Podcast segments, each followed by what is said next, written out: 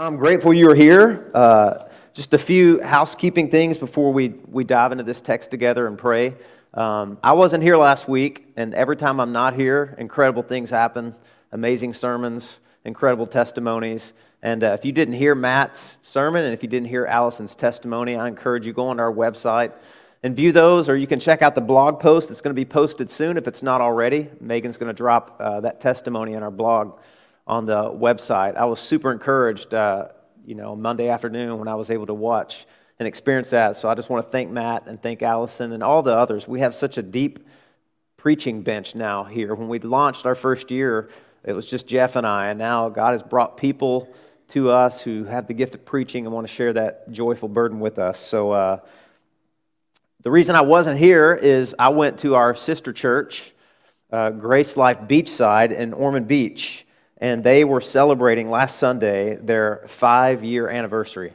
Can you believe that? I don't know how many of you were here when we sent Jeff and Lauren and five other families over there, but it's already been five years. That wasn't a church plant per se, it was a replant. That was a traditional established church uh, that had just reconsidered their mission, their philosophy of ministry, their vision. They wanted some fresh leadership. So they called Jeff and I. We had lunch with the leadership, and they invited us to come and help. And, uh, you know, Jeff grew up in Ponce Inlet. He's a surfer. He's native Floridian. And uh, I didn't. I, am I'm, I'm, I'm a land guy, you know.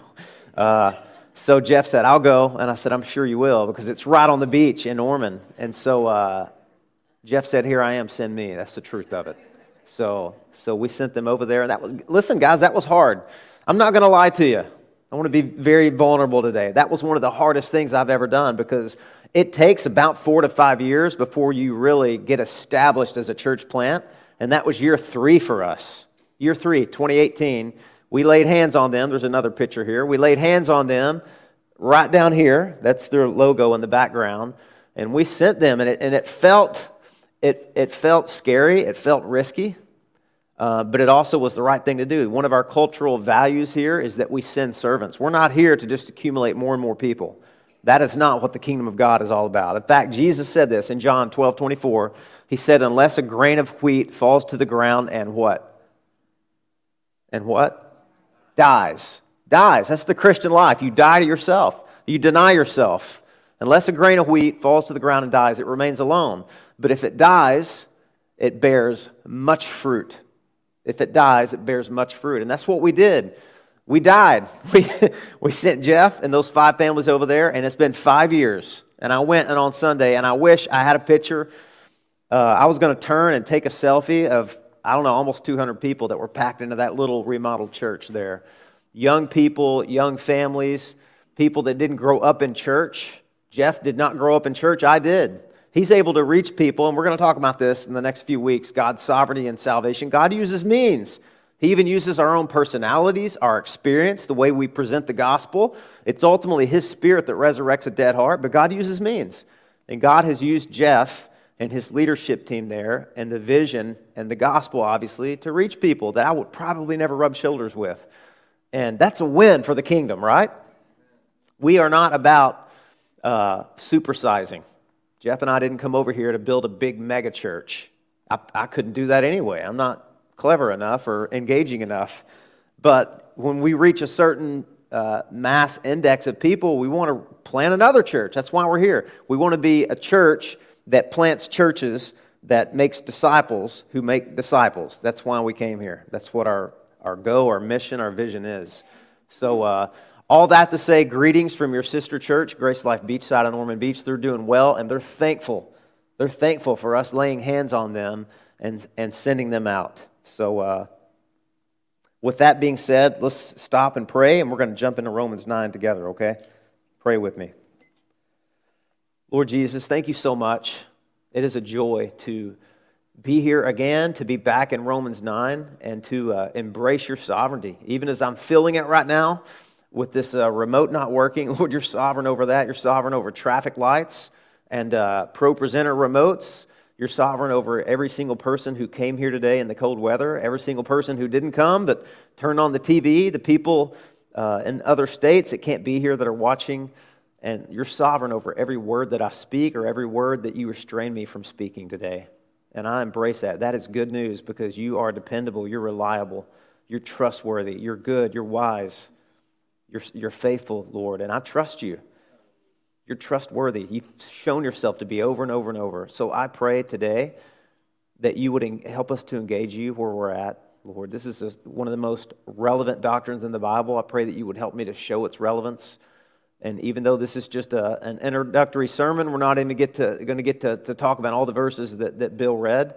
I pray that the people of Grace Life Church would be so excited and eager and hopeful and curious to dig into these next three chapters together as a church, to read them, to ask God to open their eyes, to teach them, to challenge them, to comfort them, to strengthen them. Uh, and this could be a journey that we take together, Lord. May today be, the, be the, the start of something beautiful and powerful and helpful and transformative. I pray all these things in Jesus' name. Amen. Well, keep your Bibles open. Romans chapter 9, that's where we're going to be. And uh, we're going to talk about God's sovereign plan. This is just an introduction. It's just an introduction. And fewer doctrines of the Christian faith are more comforting than this doctrine that we're going to talk about today. And few doctrines of the Christian faith are more challenging than this doctrine that we're going to talk about today the sovereignty of God. And what I want to do before we really get started is I want to define what I mean by sovereignty because you probably don't hear that word a lot unless you're reading it in some type of Christian literature or publication, honestly, or unless you live in Britain, right? The sovereign, the monarch, the king, the queen. Uh, God save the king. I keep saying queen, it's king now, right? Long live the king. Because a sovereign, as, as, a, uh, as a person, it's a ruler. It's somebody who is seated on a throne and they exercise control or they govern a nation or a city or whatever, province, whatever it is that they've, they've been uh, seated as the sovereign over. So when we talk about sovereign, that's royalty language. What does it mean when we talk about God's sovereignty? Here's what it means it means God has the power and God has the right to do whatever he pleases. Let me say that again. This is a simple definition as I can come up with. God's sovereignty, it means this it means that God has the power and he has the right to do whatever he sees fit. In other words, he's authorized. God doesn't need a permission slip from us to do something, especially if it's something that we don't want him to do or that we don't think is a good idea. He doesn't need a permission slip from us. He doesn't even need to consult us, right? He doesn't even have to inform us what he's going to do, but he's so gracious that he often does that, doesn't he? In his word. Sometimes through his spirit, he prepares us for hard things that are coming our way. It's God's right and God's power to do all that he decides to do. So when he decides to do something, he does it and nobody can stop God. That's because he's sovereign. You know, we have a branch of, of uh, a form of government in the United States that has three branches of checks and balances. We have a president, but we don't give the president as much power as, as other countries give their monarch.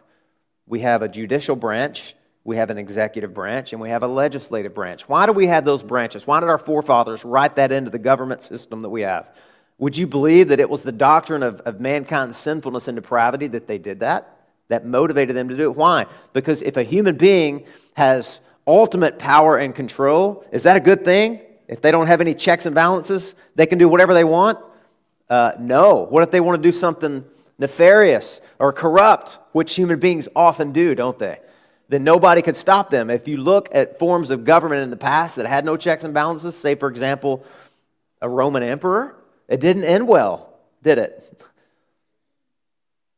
In fact, there's a book I've often referenced. It's called The Most Evil Men and Women in the world, and two or three chapters in that are Roman emperors that just went absolutely berserk.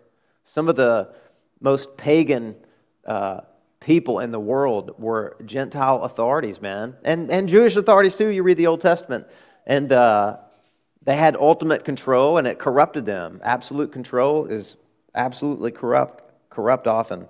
But God has no checks and He has no balances. And listen, that's good news for us because God doesn't need those things. We need checks and balances because we're not trustworthy. But God is trustworthy. He doesn't need those. And you say, what do you mean? Well, is God good? Ultimately, He is. So what do we need to check Him for? Why does God need us to consult and say, hey, is it okay if I do this thing that I want to do? he doesn't need to consult us anyway because he doesn't, he doesn't have any wisdom. He doesn't lack wisdom. Think about it. How many things have you learned this week for the first time? Maybe good or maybe bad things, right? Let me blow your mind for a minute. God has never learned anything throughout all eternity. Not once. God doesn't learn something. He's never surprised by anything. God never looks at your life and goes, That's new. God's never on the edge of his throne looking down, wringing his hands. He's not shocked. He's not surprised. Nothing takes God by surprise. He sees the, the end from the beginning. He's actually controlling and orchestrating history, bringing it to its ultimate conclusion, which is no small, small feat if you think about it. I mean, even right now, what's the world population up to, folks? 8 billion? think of all, it's, it's mind blowing, but it should be worship invoking. Think of 8 billion people, all with their own thoughts, possibilities, plans, words, experiences, hurts, pains sufferings, afflictions, anger, fears. God sits sovereignly and reigns over all of those things. He reigns supreme, uncontested. When I was a kid, we used to watch wrestling or we would watch boxing, and they would always say, Introducing the world heavyweight champion of the world, uncontested, unrivaled. Uh, and that's, that's baloney. They're always contested, they're always rivaled, and when they get older, they get beat, right? Unless they resign when they're at the top, whatever, or retire. But God is unchallenged, uncontested. I love, if you read through the book of Exodus, when he, he brings the plagues to Egypt because he's showing Pharaoh. It even says, Hebrews, I love Hebrews, such a beautiful and concrete language. He says to Moses and Aaron, You tell Pharaoh, let my people go, or else I'm going to plague him with many plagues. And in Hebrew, it means I'm going to strike him. And here's what it means in street clothes. He says, You tell Pharaoh he thinks he's God, he's about to meet God, and I'm going to knock him out. What Exodus means, it's God's supremacy on display. And all the plagues of Egypt, I don't know if you know this or not, all the plagues in Egypt, all 10 of them were polemical attacks that, that targeted the false gods and goddesses of Egypt. There was a god of the Nile River named Happy. almost poetic justice, isn't it? God made Happy very unhappy whenever he turned the Nile River, and, and Happy doesn't exist, by the way, probably a demon behind it. He turned the Nile River to blood and everything died in it. What was God doing? He was saying, Hey, look, you can worship this little false God named Happy, but I want you to know I reign and I rule over all the waters in Egypt. Oh, you don't believe me? Well, here, here's some blood for you and some dead fish. Now go find water on your own. See how that works for you. He did the same. All you follow the frogs, the lice, the gnats the boils, the cattle, the weather. God is showing, I reign supreme. I'm God. I'm seated on my throne, and I control this planet that you live on. This is what it means to be sovereign no checks, no balances at all. Tommy's sovereign plan. How does that sound? Or your sovereign plan. Let me, I, I really, I'm going to labor to make this relevant to you today. I guarantee you, everybody in here had a plan for your life. And if you're sovereign, that plan hasn't changed at all. And if you're sovereign, you've been able to carry it out without any hiccups or interruptions or changes, right? Just like your New Year's resolution. Those are going awesome right now, right? You know, God's never had a resolution in his life.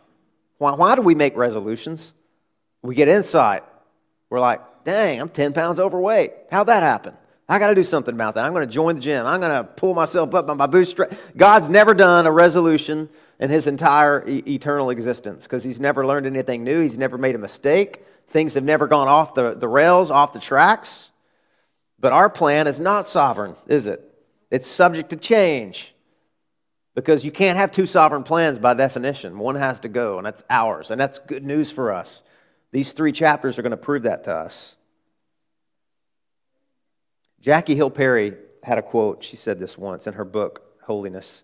If God is holy, this is mind blowing. If God is holy, or since God is holy, He is holy, then He can't sin. True? Okay. If God can't sin, then He can't sin against me or you. True? If He can't sin against me, shouldn't that make Him the most trustworthy being there is? Bam. Blows your mind, doesn't it? So, why don't we trust God? That's a good question. That's a good question. This chapter is going to tap into that. God is dependable, He's reliable, He's trustworthy, He's good. He's not mischievous like Loki, you know, like the other false gods and goddesses. He's not capri, he, he doesn't have a capricious nature or fly off the handle like Zeus. He's trustworthy. He's trustworthy. I suppose every person in this room who's encountered this doctrine of God's sovereignty, you have, you have your own story about coming to grips with it and how it first appeared to you maybe as something menacing or ominous or threatening or made you apprehensive like whoa whoa whoa hang on, hang on a minute i know god's god's in heaven and that he's powerful and that he rules and, and, and he reigns and, and he's sovereign but i mean i have a free will right and i can do whatever i want and god's not going to in, intrude into my freedom surely he's not going to impose his sovereign will on my free will because god would never do something like that would he I mean, I used to think that. Maybe you did too. Maybe you still do. And if you do, and this represents a threatening, menacing sermon, and you don't like it, I want to invite you to do something. I want to invite you to pray, study the Bible, and stick it out, man. Come back and then go home and read these things in the Word and see is this who God really is? Is this what God is really like? And do I feel threatened and challenged because in my own mind I've, I've I fashioned an image of God that was, that was uh, palatable for me, a God, that I, a God that I liked, a God that maybe I could control. I don't like this God that I'm reading about here. So I want to challenge you to do that and encourage you to do that. This is a great opportunity to remind you, you know, we're in Romans, we're going to be there for a long time, folks. And I want to invite you to read the book. Read it together. Read chapters 9, 10, and 11. Pray for God to show you the relevance and why that's such good news for us. Everybody has a story about how they came to grips with this, with this doctrine. And Jonathan Edwards, in his biography, has always struck me. I want to read just a little bit of it.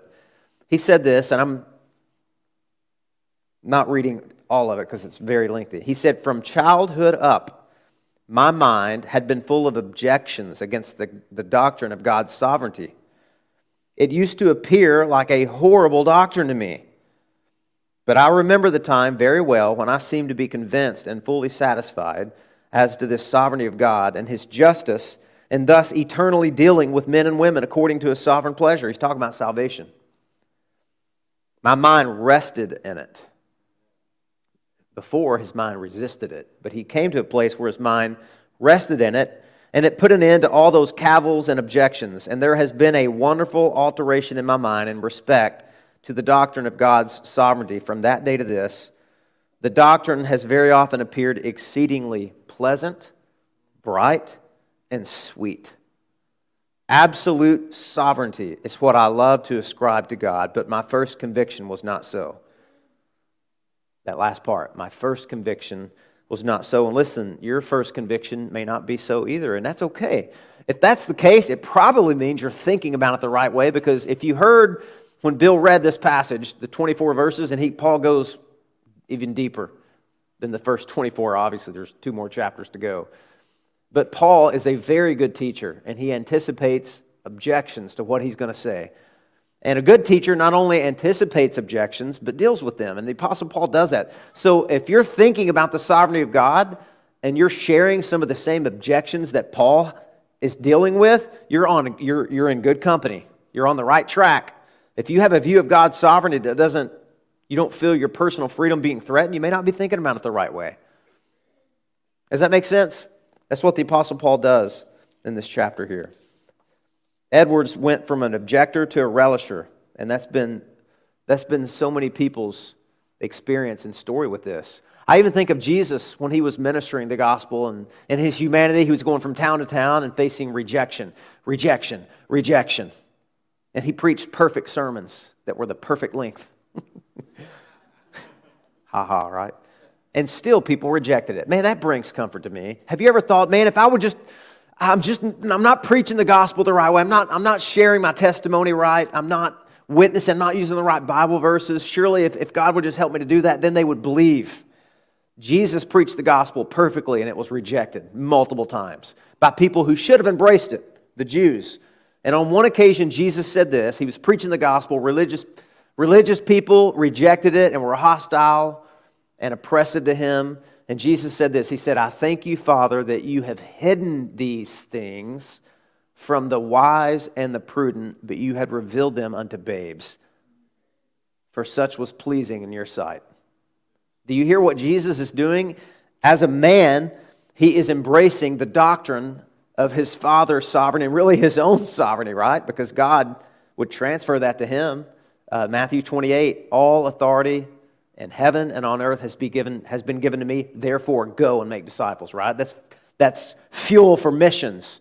But Jesus would say, I thank you. Have you, ever, have you ever felt that way? Man, you're doing ministry, you have a hard audience. Maybe it's your children, maybe it's a spouse, maybe it's a parent, maybe it's your best friend, somebody very near and dear to you, and they're just rejecting the gospel or they're rejecting biblical truth, and your heart is breaking.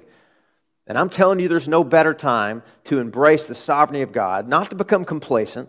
We're going to deal with that. Or cold and detached, or, or leave off prayer and say, I give up, I'll wash my hands. No, but to say, Lord, I'm trusting you. I, I'm trusting you. This breaks my heart, and surely it grieves your heart, but you have a sovereign plan. That's, that's the application of this.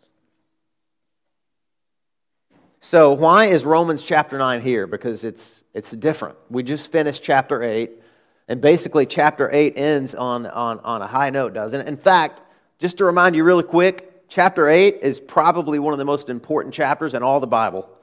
And there's not one command or imperative in it. There's not a grocery list of things you're supposed, not a to do list for you. You read Romans 8, it's all promises, it's all filled with assurance powerful assurance that if you belong to God, if you are in Christ, you can never be out of Christ. If God has saved you through his son, you can't lose or forfeit that salvation. Because in Romans 9 is going to show you, because you didn't really do anything to achieve it anyway, right? All you contributed was your sin. Jesus did the saving, you did the sinning. But Romans chapter 8 is filled with promises. And it basically says, once you're in Christ, you're his.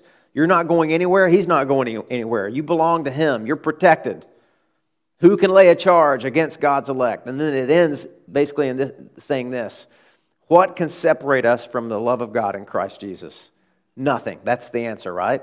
But Paul knows he's writing this letter to a church, and it's filled with primarily Gentiles. In Rome, it was a Gentile, primarily and predominantly a Gentile church. There's only two kinds of people in the world Jew and Gentile, right? And Rome was filled with Gentile Christians. Thank God that they're turning to Jesus. But that, that leads to a question What's happening to the Jews? Because they were God's chosen people, right? You know, Romans 8 says, hey, if you're in Christ, you are one of God's chosen people. He has made a covenant with you, and He's going to keep it forever. And then the Jews that would be reading this letter would, would be thinking, okay, great, that's good news, but didn't God make a covenant promise to the Jews? Didn't He promise that they were His people, and He pledged Himself to them? And yet the Jews by and large, have rejected Jesus, haven't they? When this letter was written, they had rejected him. Paul knew that. They had stoned him and his missionary company and left him for dead. And so Paul knows he's got to deal with this objection because surely it's going to surface in people's minds.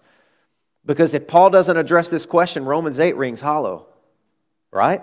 Yeah, okay, got it. God makes covenant promises. God calls out a people for himself, and he promises that he's never going to leave them or forsake them. Got it, Paul. Uh, what about the Jews? So, Paul is answering this question, and he takes three chapters to do it. This is not an interruption in the flow of Romans. This is, this is really, uh, one person wrote a book on this chapter, and they called it The Justification of God. In other words, God is going to justify what he's doing in, in redemptive history so that we can trust him from Romans 8 that all those promises are yes and amen. Does that make sense? That's what Paul is doing here. He's answering a question, and he takes three chapters to do that. But listen, this is not the only place that you're going to find this this doctrine, this truth about God's sovereignty. In fact, I want to read just a couple. I want to read just a couple of passages. Guys, I still don't think my, uh, my ProPresenter is going to work for me today. It's not. I'm sorry. Don't know why. Can you pull that up? Daniel chapter 4. Now, let me give you a little context here. Daniel chapter 4, one of the most powerful kings in the history of the world, Nebuchadnezzar. He had an amazing kingdom. He built Babylon, and he was very proud and arrogant. And God warned him. He sent Daniel. He gave a dream to Nebuchadnezzar, and Daniel interpreted the dream, and he told Nebuchadnezzar what it meant. He said, Listen, you're arrogant, you're haughty, you're proud. You better give glory to God, or he's going to humble you. And Nebuchadnezzar forgot about it. And one day he was walking on his palace, and he said, Is this not mighty Babylon that I have built with my hands? How majestic am I? How glorious am I? In that very moment, the Bible says that God struck him and he humbled him. And you know what he did? He made him insane for seven years. This is crazy. The most powerful king in the world, God turned him uh, basically into an animal. It says he sent him out, he drove him away from men, and he lived uh, in the woods, he lived in the pastures, he lived in the meadows, wherever. It says that his hair grew long, like the feathers of an eagle, his nails grew long, like the claws of a bird, and he was wet with the dew of heaven, and he ate grass like an ox for seven years. Can you imagine that? Somebody comes to see the king. Where's the king? And they're looking around like, they're like, trust me, you don't want to see him right now. He's very busy. And he's like, so seven years. And then all, all of a sudden, out of nowhere, God restored his reason to him. And this is his testimony. At the end of the days, I, Nebuchadnezzar, lifted my eyes to heaven, and my reason returned to me, and I blessed the Most High, and praised and honored him who lives forever, for his dominion Listen to this sovereign language. Here's a pagan king acknowledging what some Christians struggle to acknowledge. For his dominion is an everlasting dominion, and his kingdom endures from generation to generation. Next slide. All the inhabitants of the earth are accounted as nothing, and he does according to whose will? His will among the host of heaven and among the inhabitants of the earth. And none can stay his hand or say to him, What have you done? Don't you love that God can take a pagan king and say, Bow the knee? And the king says, No, I'm amazing. He says, Bow the knee. Next slide. It gets even better. At the same time, my reason returned to me, and for the glory of my kingdom, my majesty and splendor returned to me. My counselors and my lords sought me, and I was established in my kingdom, and still more greatness was added to me. Now I, Nebuchadnezzar, praise and extol and honor the kingdom of heaven, for all his works are what? Right. Now, let me ask you a question. If somebody turned you into an animal for seven years, do you think you would be tempted to say, You can't do that? Not fair. I didn't deserve that. Who do you think you are? What does Nebuchadnezzar, what does Nebuchadnezzar say? All his works are what? Right. It was the right thing to do, God. I was an idiot. I was there's another word to use, right? All his works are right, and his ways are just, and those who walk in pride, he is able to humble. Don't you like that?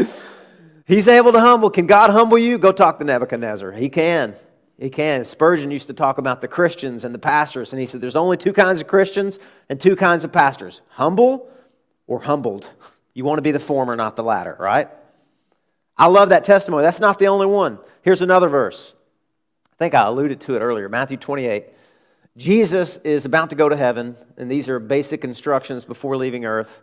And he tells his disciples, the last thing he said is, Hey, I'm ascending, and, and you're about to scatter and go evangelize the whole world.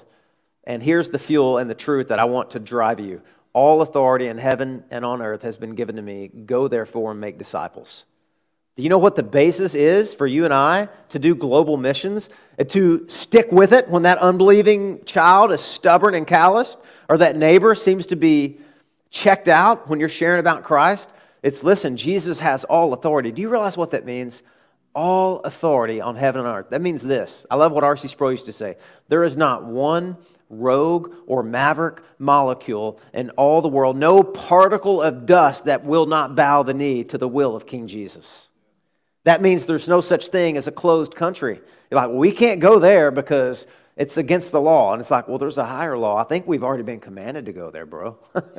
and if God commanded you to go there, uh, you're, in a, you're in the best place. The safest place in the world is the center of God's will. And I will tell you this if, if somebody in this room is wrestling with an evangelistic endeavor or whether or not uh, God has called you to go do missions, you're wrestling with the wrong question. The, the, the better question is where and to who. He's already told you, go. All authority in heaven and on earth has been given me. Therefore, what? Go. And listen, if God is not sovereign, don't waste your time. If you do not believe that God is sovereign and that all authority in heaven and on earth belongs to Him, then why waste your time, my friends? Why waste your time? Because it's going to take about five minutes before your plan to reach somebody with the gospel is going to get derailed or, or redirected. I, and I will tell you this, just to make this really practical if I did not embrace God's sovereignty, especially God's sovereignty as it concerns salvation, to open blind eyes, to resurrect a dead, cold uh, heart that's wrapped up in a coffin, if I did not believe that, I would never have, have moved here from Ormond Beach and planted this church with Jeff Eckert. There is no way I would have ever done that, especially having four kids already and then deciding to have two more while we planted this church. I wouldn't have done it. There's no way. It would have been too stressful, too apprehensive, too fearful for me, too much of a. I'm not a risk taker by nature. I'm not. Um, anyway, I could say a lot more about that. Next verse. Just to prove to you that this is not just in one place and it's not just Paul. Ephesians 1:11. In him, that is Christ, we have obtained an inheritance, having been predestined. There's that scary word that we're going to learn more about.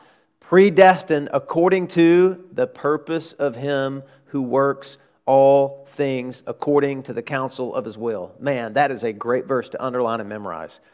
God works all things according to the counsel of whose will? His will. Is that good news for you, or do you feel threatened by that and put off by that? That depends. That depends on your view of God. It, it, it depends on your theology of God proper. It, do you believe that God is good and that God is wise and that God is just? Well, then great. His will needs to reign supreme, and yours needs to take a back seat and get gladly realigned with His. He works all things after the counsel of His own will, so that he, so that we who were the first to hope in Christ might be to the praise of His glory. I think there's one, one or two more. Oh man, this is a good one. Psalm 135, 6. Whatever the Lord pleases, he does in heaven and on earth, in the seas and all the deeps. And then maybe my favorite verse of God's sovereignty anywhere in the Bible comes at the end of Job. This was the first book I ever read as a Christian. And, uh, you know, I thought it was a job. I didn't know it was Job, actually. That's how dumb I was and illiterate. Anyway, I remember, man, there's a bunch of dense, thick middle chapters in Job, but the first few chapters and the last few, it blew me away. It blew me away. It blew me away, especially when I was reading that God brought suffering into Job's life. And you remember what his wife said? She said, Job, why don't you go ahead and curse God and die? And you remember what Job said? He said, Shall we not accept the good things from the hand of God and not the evil? And the Bible says this in saying this, in saying this, Job did not sin with his lips or charge God with wrong. That blew me away because I read that it was the devil who did all those things to Job, right? But Job confesses to his wife, God brought evil. He's not saying God's the author of evil, okay? God's not the author of sin. But he was saying God either permitted this. I mean, God's if you if you start digging like this this thing happened in your life and and dadgummit, I want to know whose, whose fault it is. I want to know who to blame. And somebody gives you a shovel and you start digging. Well, this person wronged me. Well, there was corruption here. You keep digging, you're finding it. But if you get to the very bottom of that thing that happened in your life, what you're going to find there is what Job confessed to his wife. God ultimately has authority and is sovereign over everything in the world. Every demon, every person, every thought, every event, every tragedy, every, every act of suffering, every betrayal, every painful, harmful thing, and every good thing. But it says that Job did not charge God with wrong, which is me as a very young, naive, brand new Christian. I was learning okay, it's not wrong to say, God, you're sovereign over this.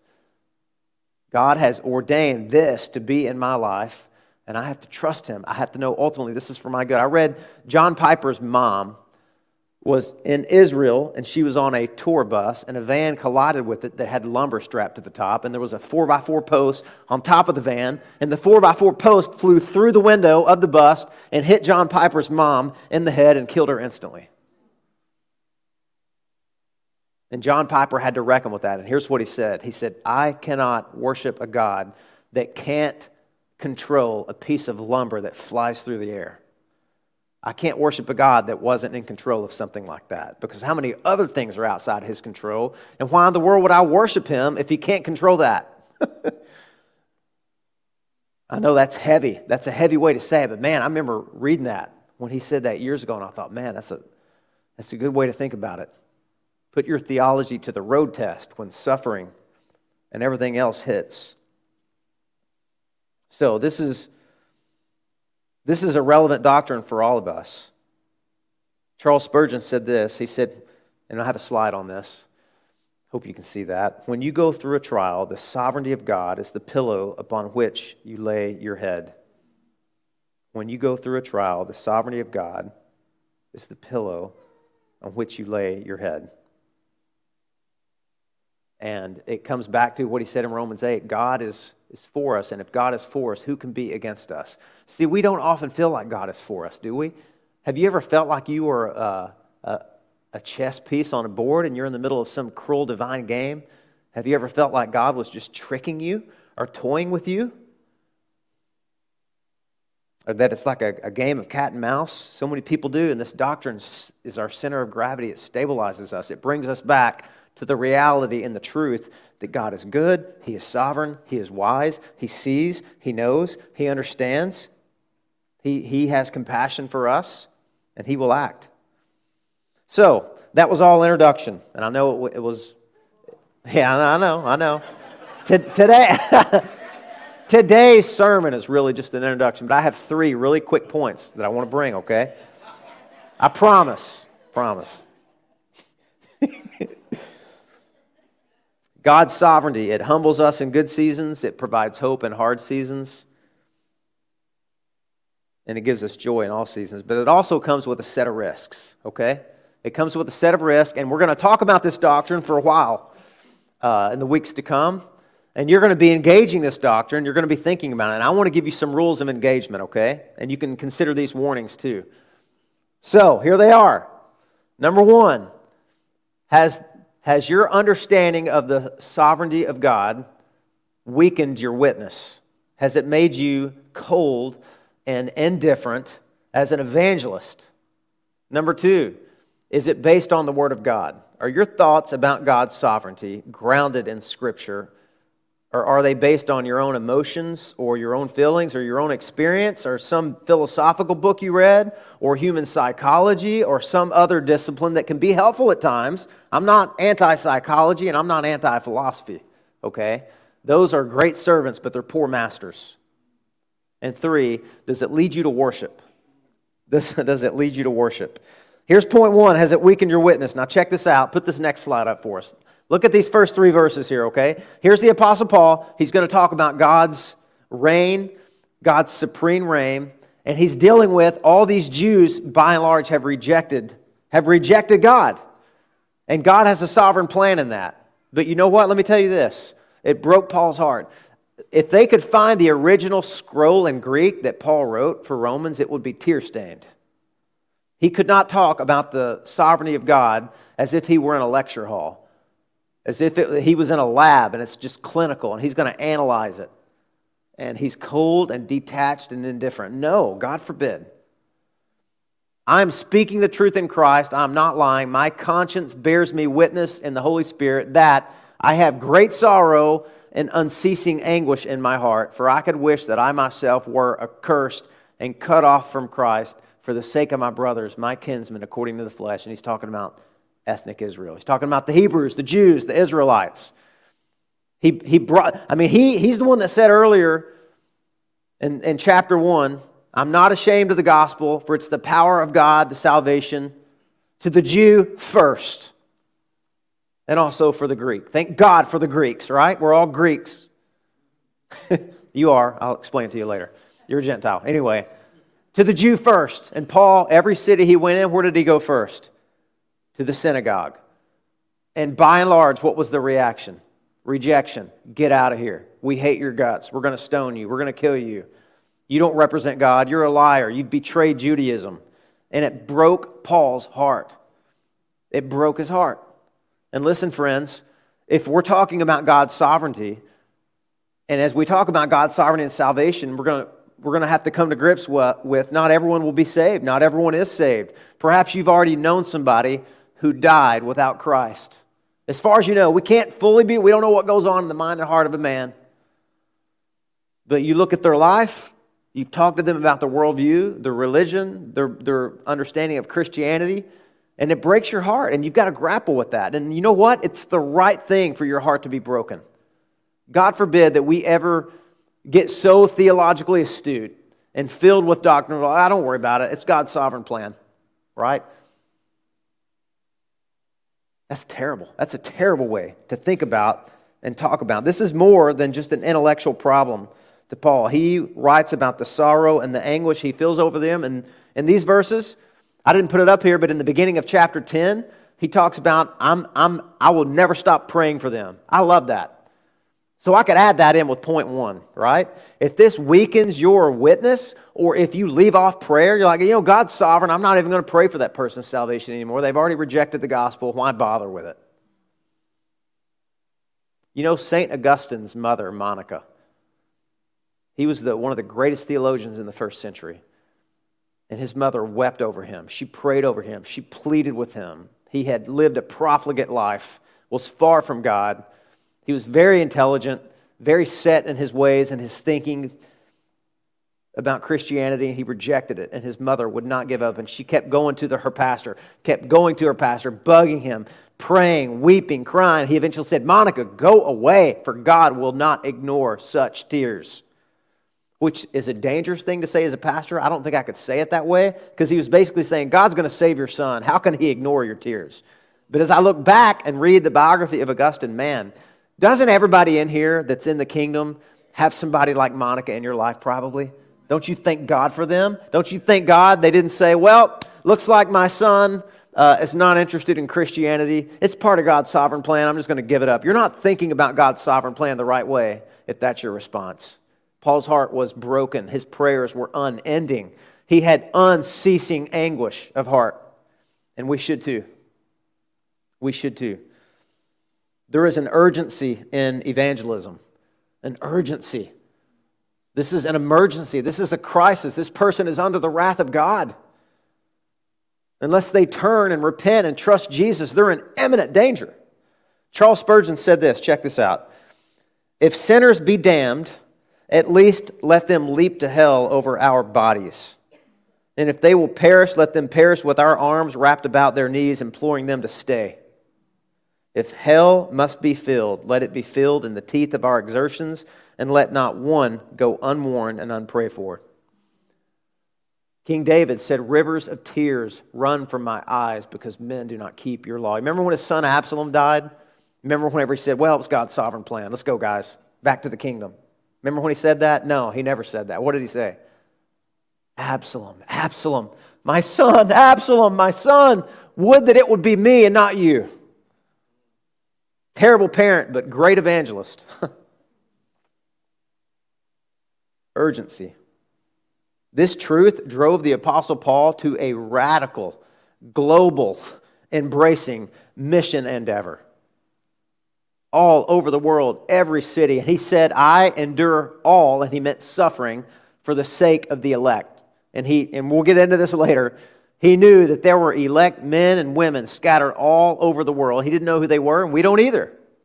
We don't either. We preach the gospel to every person, and God chooses the most unlikely people to bestow his grace and favor on. If Paul didn't believe that, he would have never gone. Sarah and I knew a couple years ago, and uh, man, they loved Jesus. And they had a daughter who grew up in church with them, and she embraced a sinful lifestyle eventually. And she went really, really far from God. And they pleaded with her, they exhorted her, they ended up having to kick her out of their house. And I remember Sarah and I, I can, I can remember the conversation, just how we got in the car and we couldn't believe it. She said, You know what? She said, My daughter has heard the truth and she's rejected the truth. Um, and she said, She's a heathen, she's a pagan. And she basically said, God will be glorified in my daughter's damnation. And, and in not so many words, she said, I'm done with her. I have written her off. I'm done. And I remember getting in the car and looking at my wife and just thinking, oh my word, man. But I do not, I don't judge her, and here's why. I think it's easy for us to get so exasperated with people and to, be, and to feel so hurt and to feel so betrayed. Listen, guys, the gospel is a shameful message. You realize that, don't you? This is the book we're in where Paul said, I'm not ashamed of the gospel of Christ. If you have never been tempted to be ashamed of the gospel, I will doubt very seriously whether you've ever understood it. Because it's a shameful message. It's a powerful message, but it's a shameful message. And, and her and her husband had just grown exasperated with their daughter. And it brought them to a place where, listen, it's really easy. We're, we're human beings and we want closure, don't we? It's like, I can't live in this tension forever. This is killing me. It's bringing pain and conflict into the marriage, into the home, and it's a lot easier to say, I am done. And this couple had embraced, that was one of their favorite doctrines. They loved to talk about it, they loved to study it, and, but they misunderstood it. Because if it brings you to a place where you can say, you know what, I'm done. I'm done evangelizing, good riddance. And uh, God can just deal with this in His sovereign plan, but I'm not going to give any more grief toward it. I think that's the wrong reaction to it. There's a, there's a slide I have for this. Uh, William Carey. How many people have heard that name before? William Carey was the father of modern day missions. He wasn't really uh, the father of modern day missions, goes much further back biblically than William Carey. But in the 1700s, he had a heart he, he, he read uh, Captain Cook's chronicles about his sea adventures, and he heard about the, the heathen and the pagans, and he just had a heart for them. He wanted to take the gospel to them. And so he got converted. He was ordained as a pastor. And one evening he showed up at a pastor's meeting. And the meeting was over. And they invited he and one of his friends to put a question to all the pastors in this room. And so William Carey said, Yes, what is the responsibility of the church in fulfilling the Great Commission and taking the gospel to places that it's never been before? And one of the, one of the pastors there stood up, his the artwork for it, point, put his finger, history says he put his finger on William Carey's face, and he said this Young man, sit down. When God pleases to convert the heathen, he will do it without your aid or mine. Thank God William Carey didn't listen to him. He didn't sit down, he got up and he went to India and he stayed there 41 years without furlough. Made 700 converts there. He didn't see his first convert until seven years. He lost two wives. His first wife went crazy. They had to lock her in an insane asylum, basically. She threatened him with a knife, tried to kill him. If you ever read his story, it's amazing that he even did what he did or stayed there. He lost children to, to a disease. There was, it was malaria ridden, but he was able to not only see converts there, but he brought about social reform. You know, they burned widows in India. Yeah, how about that? If you lost, if your husband died, you got burned along with his body. That was part of the caste system there. And then also, he brought reform because uh, sometimes babies were, were offered to the, I never pronounced that river there, the, the Ganges. Ganges, thank you. Yeah, part in his biography, he and his and his buddy were on the river and they saw an infant that was drowning and they rescued it and presented it to the mother and she broke its neck and threw it back in. So that's the kind of people that he went to mission, to uh, to minister to the gospel. He also, yeah, I could I could talk about that forever. But uh, just think about this. And and the person who said, "Young man, sit down," to him, uh, had embraced supposedly this doctrine of God's sovereignty, or had he? Or had he? Because everything that man said to him sit down. Uh, when God's ready to reach unbelievers and He doesn't want your help, all three of those things are wrong, dead wrong. God never said, sit down and relax. There's a mission to fulfill, but chill out, right? What did God say? Go! All authority has been given to me, so sit down. That's not what He said, is it? All authority has been given to me in heaven and on earth, so you go. Get out there and go. And listen, man, whenever you understand this theology, it always leads to mission. Look at Isaiah in chapter 6. He had one of the grandest views of God's sovereignty. The year that King Uzziah died, I saw the Lord high and lifted up. His train, train of his robe filled the temple, and it shook it. And he heard an angelic voice saying, Holy, holy, holy. And behold, I'm undone, but an angel was sent with a burning ember from the altar and he touched his lips and he said, You're clean. And then he heard a voice saying, Who will go for me? And what did Isaiah say? I'm going to sit down, just chill. Somebody else can go. What did he say? Here I am, send me. Good, deep, rich theology should lead us to mission. So don't sit down. Get up and go. And listen, maybe somebody here needs to hear that today. Maybe you came here today and you didn't know it. You've got a stubborn unbeliever in your life. And you've wanted to say what that woman said to me I'm done, forget it. Or maybe a professing believer that's just rebellious. And it's not repenting, it's not reasonable. And you want to give up. Don't do it. Don't do it. Let God's sovereignty be the, the wind. Oh, it's terrible. The wind beneath your wings. There's a better analogy. Let it be something. I don't know. Let it be motivation, right? I was thinking about this this morning. You know, if you go to a lecture hall, you get information. If you get a pep time talk at halftime, you get motivation. But sermons are supposed to be transformation. That's what I come here for, man. I want to be transformed by the power of God's word. And I know you do too. And man, let's let this doctrine of God's sovereignty be the motivating factor that, that thrust us out into a dark, hostile world and leverage our lives for the kingdom. That's what God has put us here for. Go.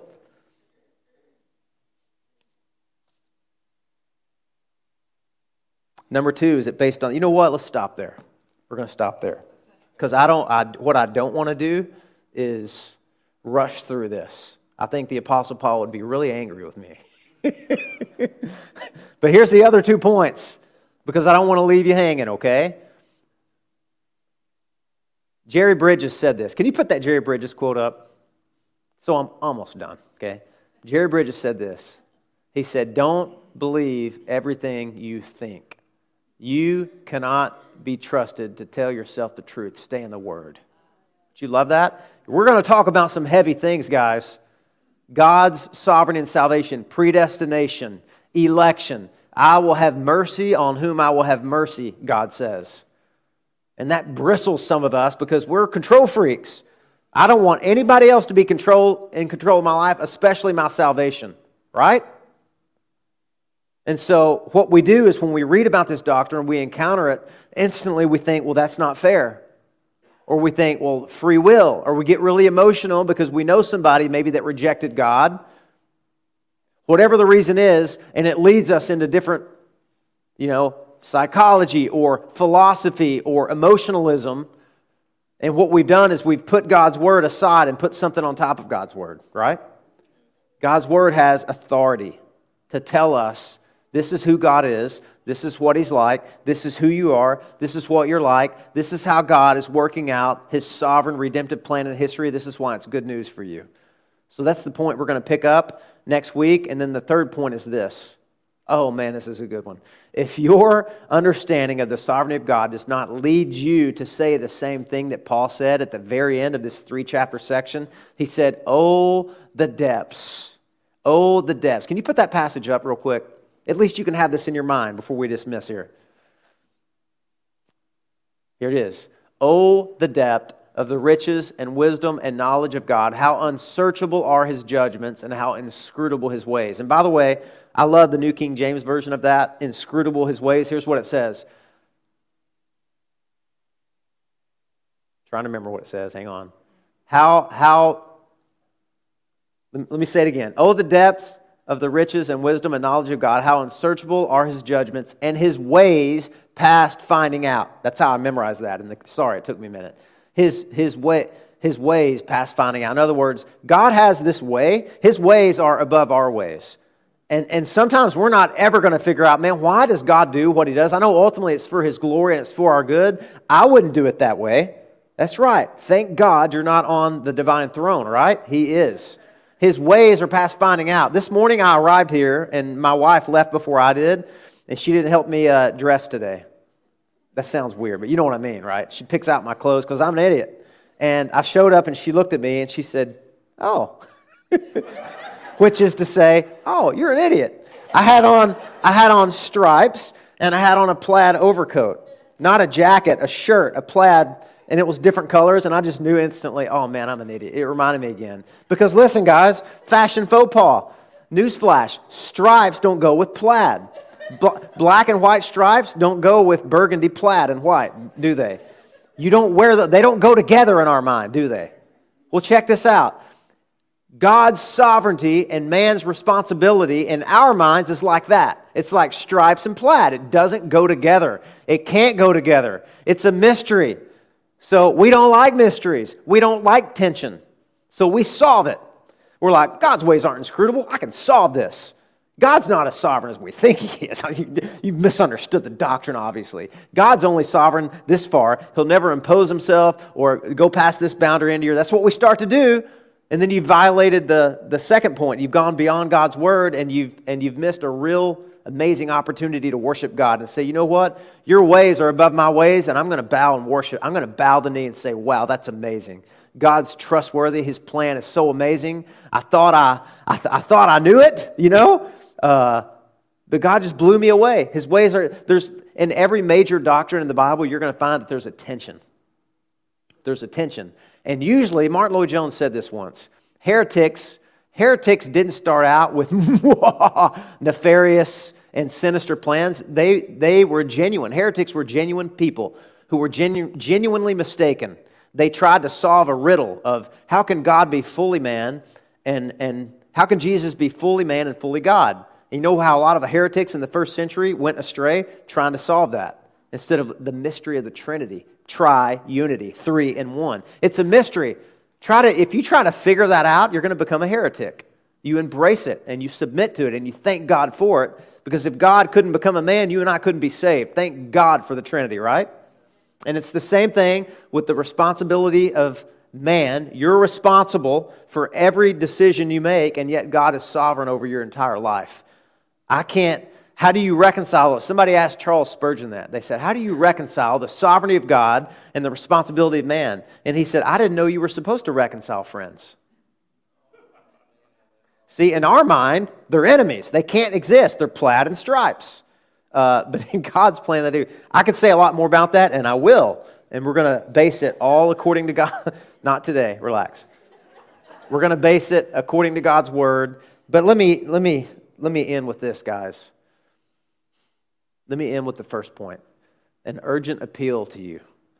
God is a sovereign God, and He is love. God is love.